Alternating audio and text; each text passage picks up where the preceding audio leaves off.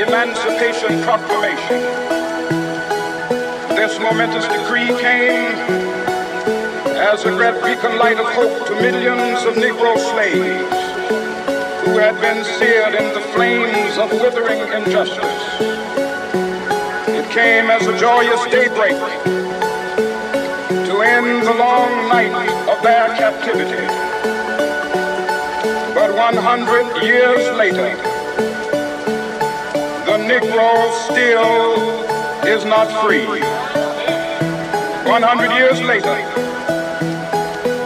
life of the Negro is still sadly crippled by the manacles of segregation and the chains of discrimination.